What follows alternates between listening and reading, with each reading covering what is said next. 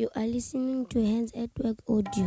Meanwhile, in Africa. Meanwhile, in Africa. In Africa. In Africa. In Africa. Meanwhile, in Africa. Meanwhile, in Africa. I'm in Goma, a city in the northeastern part of the Democratic Republic of the Congo at the moment. A city situated around the big lakes and neighboring countries, Uganda, Burundi, and Rwanda.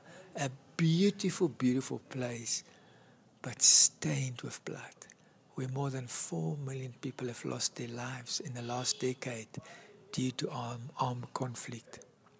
Yesterday, I went to a community called Luhonga, about 30 or 40 kilometers outside Goma in the mountains, where Hands at Work is working. And as I sat at the key point where we were feeding the most vulnerable children, many of them lost their parents during the armed conflict, they saw the most incredible atrocities happening in front of their eyes.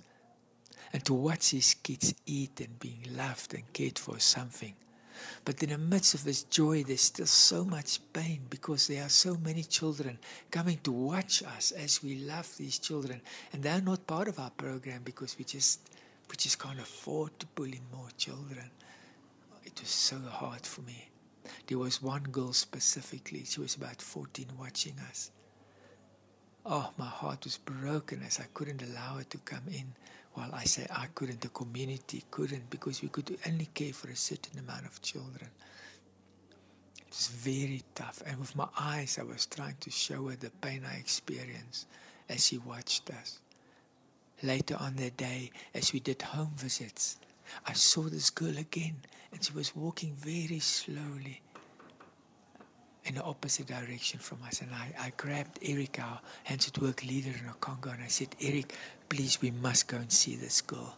We went to her house, and, and there I met Vumi, 14 years old.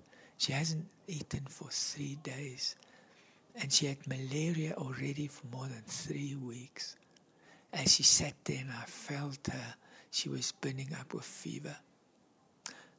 You know, we took her to a clinic and cost me less than five dollars to save Vumi's life. But last night, as I was in bed and I was considering how I nearly missed her, it was just God's grace that she crossed my path again after the feeding point. And this time I jumped in and I grabbed the opportunity.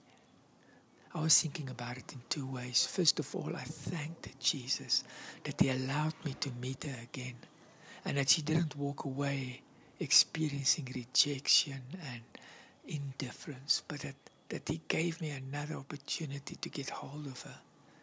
But I thought about her and how she experienced love yesterday. As I dropped off at the clinic, I slipped the chocolate into her hand. And she grabbed my hand she just gave me a squeeze.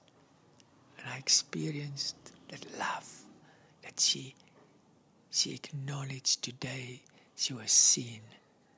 She was heard. She, we knew her name. It's so easy. Friends, we can miss it so easy. Don't miss the Vumis in your life. www.handsatwork.org